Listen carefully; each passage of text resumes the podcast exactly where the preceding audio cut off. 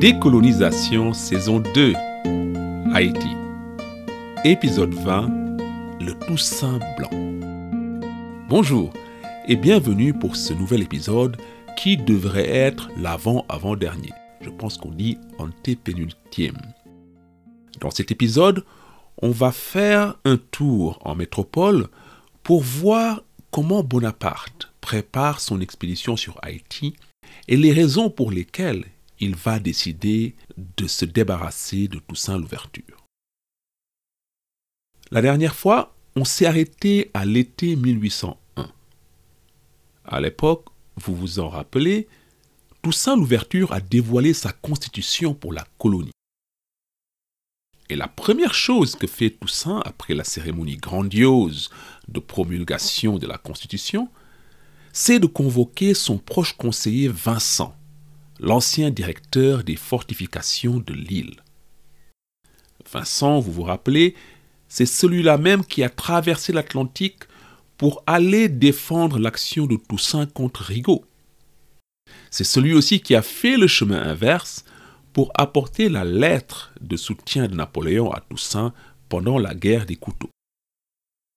À l'été 1801, Toussaint veut lui confier la tâche peu enviable de porter la Constitution de 1801 à Paris. Vincent avait été tenu éloigné du Cap jusque-là, et Toussaint ne l'a pas associé aux travaux de la Constituante. Quand Toussaint le convoque pour lui dire écoutez, allez importer cette Constitution à Paris, Vincent est donc pris de court. Et il a la même réaction que vous. Si votre ami vous appelait pour vous dire qu'il ou elle a décidé de se remettre avec son ex super toxique. C'est une très mauvaise idée et on a envie de crier mais ça va pas. Et en même temps, on n'a pas envie de se fâcher avec son ami. Eh bien, Vincent, c'est pareil. Il est pris de court par cette constitution qui est inimaginable pour lui et il tente d'abord des objections timides. Première objection, Vincent dit à Toussaint de penser aux réactions du gouvernement français devant sa constitution. Parce que la constitution retire au gouvernement français le droit même de nommer les officiels de la colonie. Toussaint lui répond qu'il est sûr de lui. Et il lui répond que la France enverra des émissaires pour discuter avec lui. Toussaint montre là qu'il ne désire pas une rupture officielle avec la France, mais il envisage des tractations comme auparavant. Et là, de deux choses l'une. Soit Toussaint pense que la Constitution ne constitue pas une ligne rouge. Soit, de notre côté, Toussaint se croit assez incontournable pour que Napoléon soit obligé de composer avec lui. Et connaissant le personnage, je pencherai plutôt pour la deuxième option. Qu'à cela ne tienne, Vincent essaie alors une approche plus directe. Il dit directement à Toussaint qu'il commet une erreur, car une colonie n'a pas le droit d'écrire sa propre constitution. À ce moment-là, Toussaint prend la mouche et rétorque sèchement que la constitution était un fait accompli et qu'il se sent, je cite, entraîné par une force occulte à laquelle il ne peut pas résister. Fin de citation. C'est d'ailleurs dans la foulée que Toussaint déclare de manière fameuse, je cite, J'ai pris mon envol dans la région des aigles, il faut que je sois prudent en regagnant la terre. Je ne puis plus être placé que sur un rocher, et ce rocher doit être l'institution constitutionnelle qui me garantira le pouvoir tant que je serai parmi les hommes. Fin de citation. Devant ce morceau d'éloquence, le colonel Vincent ne peut que s'incliner. Et c'est la mort dans l'âme que Vincent quitte le Cap le 21 juillet, porteur d'une lettre du gouverneur général Louverture au premier consul Bonaparte. Il arrive à Paris deux mois plus tard et il est reçu en audience le 8 octobre par le premier consul. Il semble qu'il est là témoin de la colère homérique de Napoléon qui se serait écrié en parlant de Toussaint l'ouverture, je cite, Cet Africain doré, je ne me reposerai pas avant d'avoir arraché les épaulettes de tous les Noirs des colonies. Fin de citation. Et on pourrait croire que c'est là, en apprenant que Toussaint avait promulgué une constitution tout seul, après avoir envahi Santo Domingo, après avoir chassé Santonax, après avoir expulsé Edouville et après avoir emprisonné Roum, on pourrait croire que c'est là que l'eau a débordé du vase et que Napoléon a décidé d'envoyer un corps expéditionnaire mater cet esclave rebelle de Toussaint. Eh bien, il n'en est rien. En octobre 1801, date à laquelle Napoléon reçoit le colonel Vincent, ça fait six mois que Napoléon a pris la décision d'envoyer une expédition militaire à Haïti. Et on peut même penser que Napoléon aurait pris la même décision, même si Toussaint avait été un leader loyal et obéissant qui aurait épousté les meubles et pris soin du jardin en attendant le retour du maître de maison. Bon, on sait que Toussaint a en fait fait beaucoup plus que ça et n'en a fait qu'à sa tête. Il a changé les meubles, il a replanté le jardin. Vous voyez ce que je veux dire. Le colonel Vincent est donc poliment congédié. Et Napoléon ne l'écoute même pas quand il avertit que toute expédition militaire aboutirait à la perte définitive de la colonie sous l'effet combiné de la résistance des Noirs, de l'âpreté du terrain et des maladies tropicales. Encore un Cassandre qu'on n'a pas écouté. Quand il arrive au pouvoir en fin 1799, la question coloniale n'est pas la priorité de Napoléon. Il est en guerre d'une part, et d'autre part, il faut régler tous les problèmes de politique interne soulevés par la Révolution et qui n'ont pas encore été résolus. À l'époque, on est en pleine guerre des couteaux à Haïti. Et Napoléon se laisse convaincre par Vincent, déjà lui, de confirmer Toussaint comme commandant en chef en attendant d'y voir plus clair. Hop, c'est fait et on verra plus tard. On l'a vu, cette décision coupe les ailes à Rigaud quand elle est apprise sur la colonie. Après ça, Napoléon se consacre au règlement de la guerre contre l'Autriche et l'Angleterre, et en février 1801, c'est la paix de Luneville avec l'Autriche. Dans le même temps, des pourparlers commencent en vue de la paix avec l'Angleterre. Napoléon peut alors enfin souffler sur le front européen et tourner son attention vers les colonies. Pour faire quoi? La question de rétablir l'autorité de la France ne se pose pas. La seule qui se pose néanmoins, c'est avec ou sans Toussaint l'ouverture. Si c'est avec Toussaint l'ouverture, il est hors de question de revenir sur l'abolition. Mais sans Toussaint l'ouverture, eh bien pourquoi pas? Tout d'abord, quand on se pose la question des motifs de Napoléon pour rétablir l'esclavage, il faut évacuer tout de suite la légende qui veut que ce soit Joséphine de Beauharnais, sa femme, qui l'ait poussé à rétablir l'esclavage et partant à se débarrasser de Toussaint l'ouverture. Cette légende, elle est née avec Napoléon lui-même, qui accuse sa femme lors de son exil à Sainte-Hélène des années plus tard. Cependant, toute l'historiographie récente fait un sort à ce lieu commun qui veut qu'il ait rétabli l'esclavage à cause de sa femme. Au contraire, Joséphine de Beauharnais entretient à l'époque une correspondance assidue avec Toussaint. Après que celui-ci est intervenu pour remettre en marche les plantations de la famille de la dame autour de Léogane. Après la guerre des couteaux, Toussaint envoie même de l'argent provenant des profits des propriétés haïtiennes à Joséphine de Beauharnais. Et on sait maintenant que la dame se fait l'avocat de Toussaint auprès de son mari. Non, sur les motifs de Napoléon, le truc c'est que Toussaint l'ouverture fait l'unanimité contre lui dans le landerneau politique parisien d'après-directoire. Prenez d'abord le lobby colonial, c'est-à-dire tous les grands blancs et alliés qui ressortent du bois après la prise du pouvoir par Napoléon. Le ministère de la Marine devient leur chasse gardée, alors que plusieurs membres siègent au Conseil d'État, comme notre vieil ami Moreau de Saint-Méry, par exemple, qui revient de son exil américain pour occuper un siège au Conseil d'État. Et tous ces gens réclament à corps et à cri un retour à l'ordre d'avant 1791. Esclavage, discrimination raciale et recouvrement de leurs propriétés et de leurs esclaves. Et ce programme réactionnaire ne peut pas être mis en œuvre si on ne se débarrasse pas de Toussaint l'ouverture. Opposé à ces réactionnaires, il y a aussi à Paris de fins connaisseurs des affaires coloniales.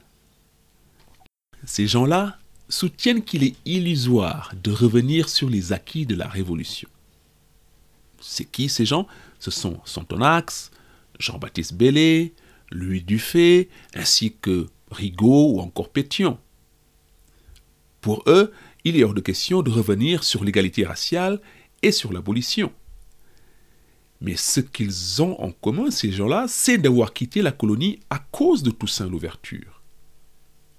Jean-Baptiste Bellé, par exemple, est parti de son propre gré avec Hédouville, mais il quitte Haïti car il n'adhère pas à l'exercice personnel du pouvoir de Toussaint l'ouverture. Les autres sont partis de force. Santonax, ainsi que Pétion et Higo, qui eux ne digèrent toujours pas leur défaite lors de la guerre des couteaux.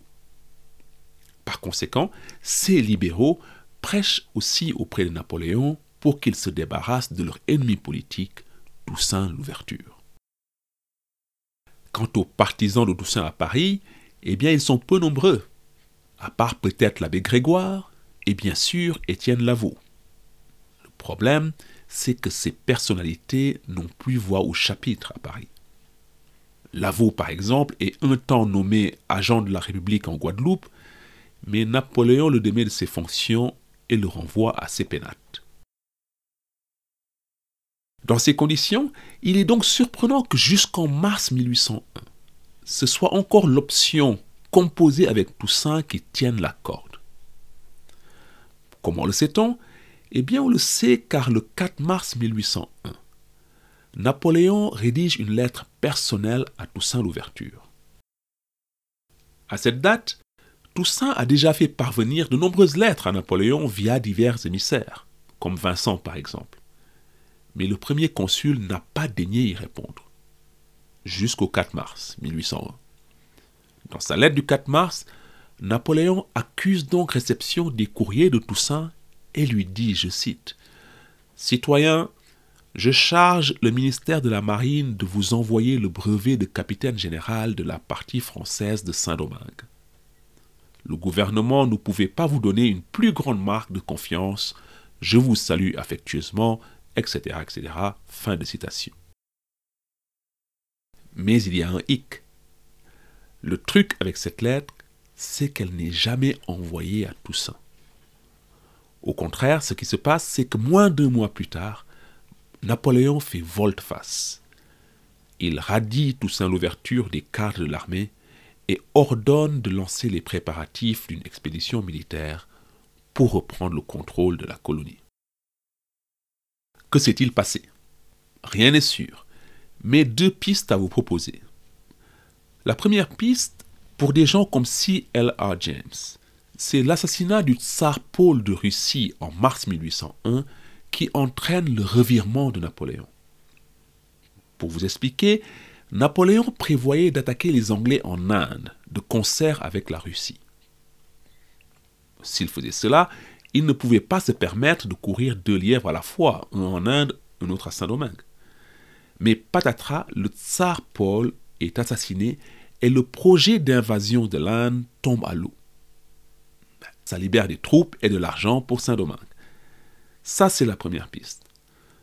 L'autre piste possible, c'est que la nouvelle de la prise de contrôle de la partie espagnole par Toussaint fait pencher la balance en faveur de l'expédition militaire contre lui.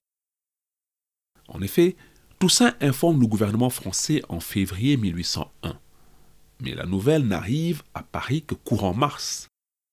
Dans la lettre de Napoléon qu'on a citée tout à l'heure, vous avez noté que Napoléon parle encore de la partie française de Saint-Domingue, ce qui montre qu'au 4 mars, le premier consul n'est pas au courant de l'initiative de Toussaint l'ouverture.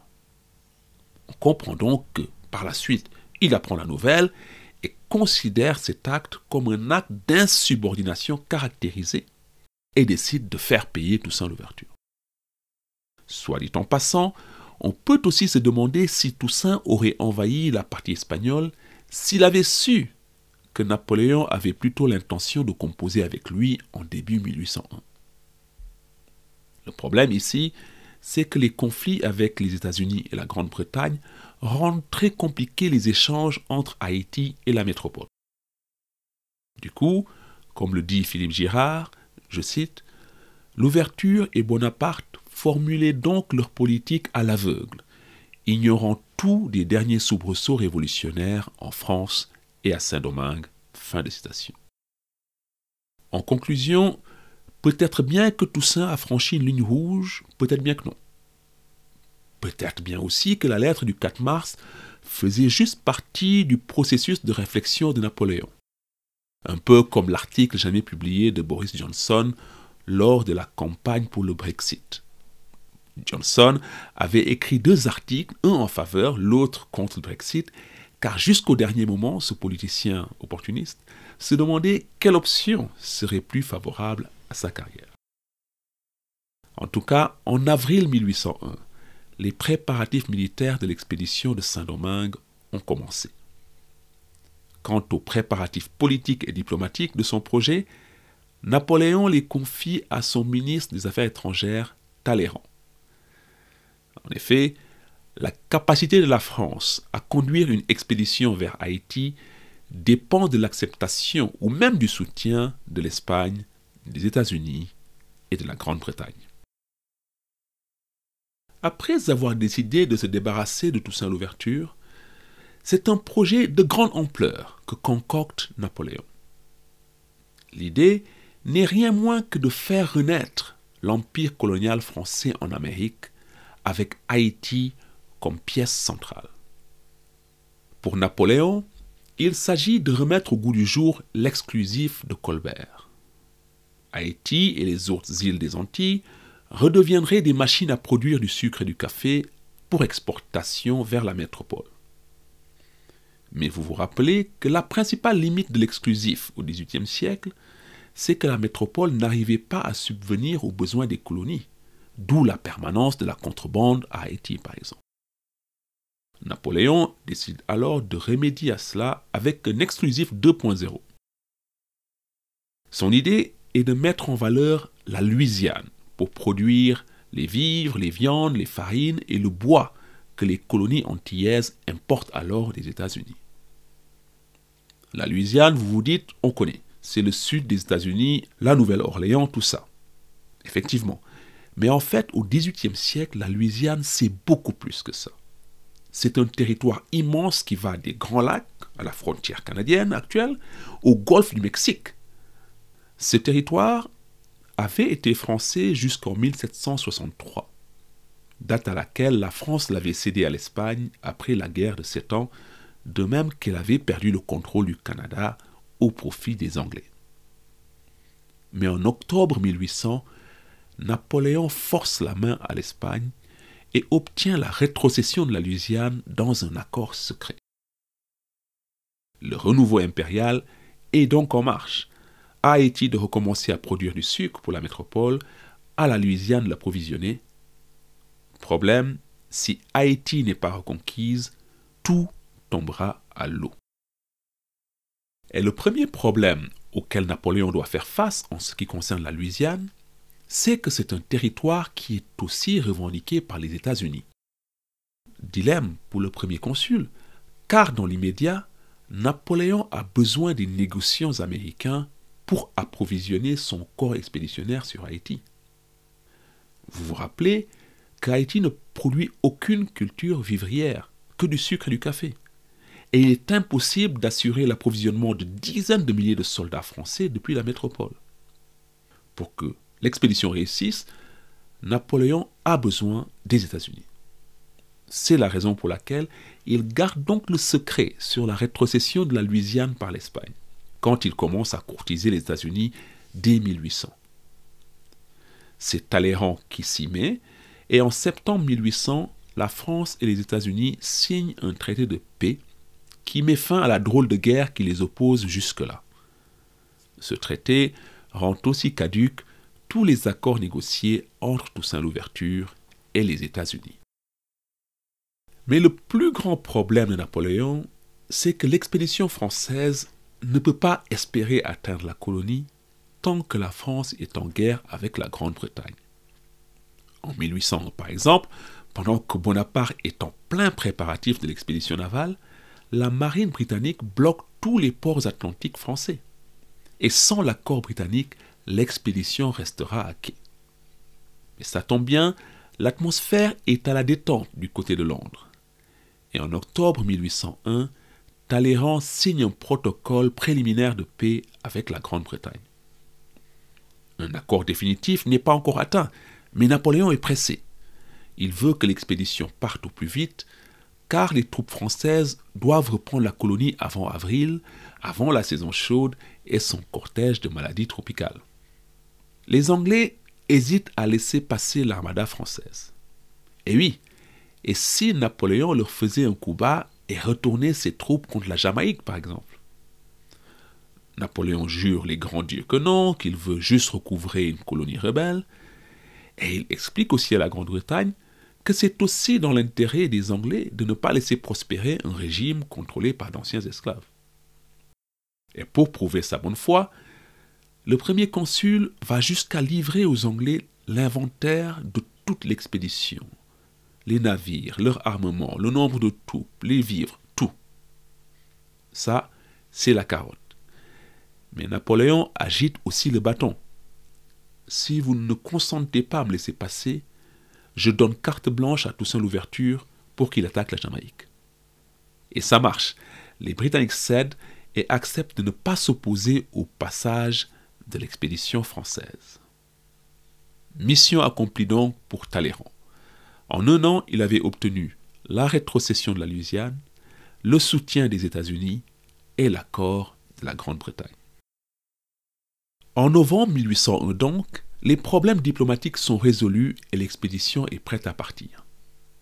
Son but est clair, se débarrasser de Toussaint l'ouverture et reprendre le contrôle de la colonie. La question qui se pose, c'est est-ce que Napoléon a l'intention de revenir sur la loi du 16 Pluviose, c'est-à-dire rétablir l'esclavage? Bonaparte ne l'exprime ouvertement dans aucun document. Cependant, Toussaint l'ouverture est persuadé que c'est là l'intention du premier consul. Pourquoi? Déjà parce que Napoléon maintient l'esclavage à l'île Bourbon, l'actuelle île de la Réunion, pour s'assurer le soutien des planteurs réunionnais. Idem en Martinique, quand il reprend le contrôle de l'île jusque-là occupée par les Anglais. Comme l'esclavage n'avait pas été aboli à la Martinique, Napoléon décide de ne pas l'appliquer quand il reprend le contrôle. Par conséquent, il est donc difficile de se dire que le nouvel empire colonial français, imaginé par le premier consul, verrait cohabiter des îles où tout le monde serait libre, comme Haïti, et d'autres îles comme la Réunion ou la Martinique, où la majorité serait en esclavage. Le but de Napoléon étant de retransformer toutes ces îles en usines à sucre, il est difficile d'imaginer qu'il envisageait de telles incohérences administratives. C'est possible, hein, mais soyons d'accord, c'est difficile à imaginer. Ce qui est plus facile à imaginer, c'est que Napoléon sait que toute annonce ouverte du retour à l'esclavage provoquerait une insurrection de masse. Il avance donc masqué en déclarant respecter la liberté alors que c'est pour mieux l'annihiler. Quoi qu'il en soit, au moment même où Toussaint mate la rébellion de Moïse dans le sang, une armada française s'apprête à traverser l'Atlantique. La semaine prochaine, l'heure de vérité aura sonné pour Toussaint l'ouverture quand l'expédition Leclerc débarquera sur la colonie. On le verra, cette expédition aura raison de Toussaint. Mais les cultivateurs noirs d'Haïti auront en fin de compte raison de l'expédition Leclerc et tueront dans l'œuf le rêve américain de Napoléon. D'ici là, portez-vous bien et salut hein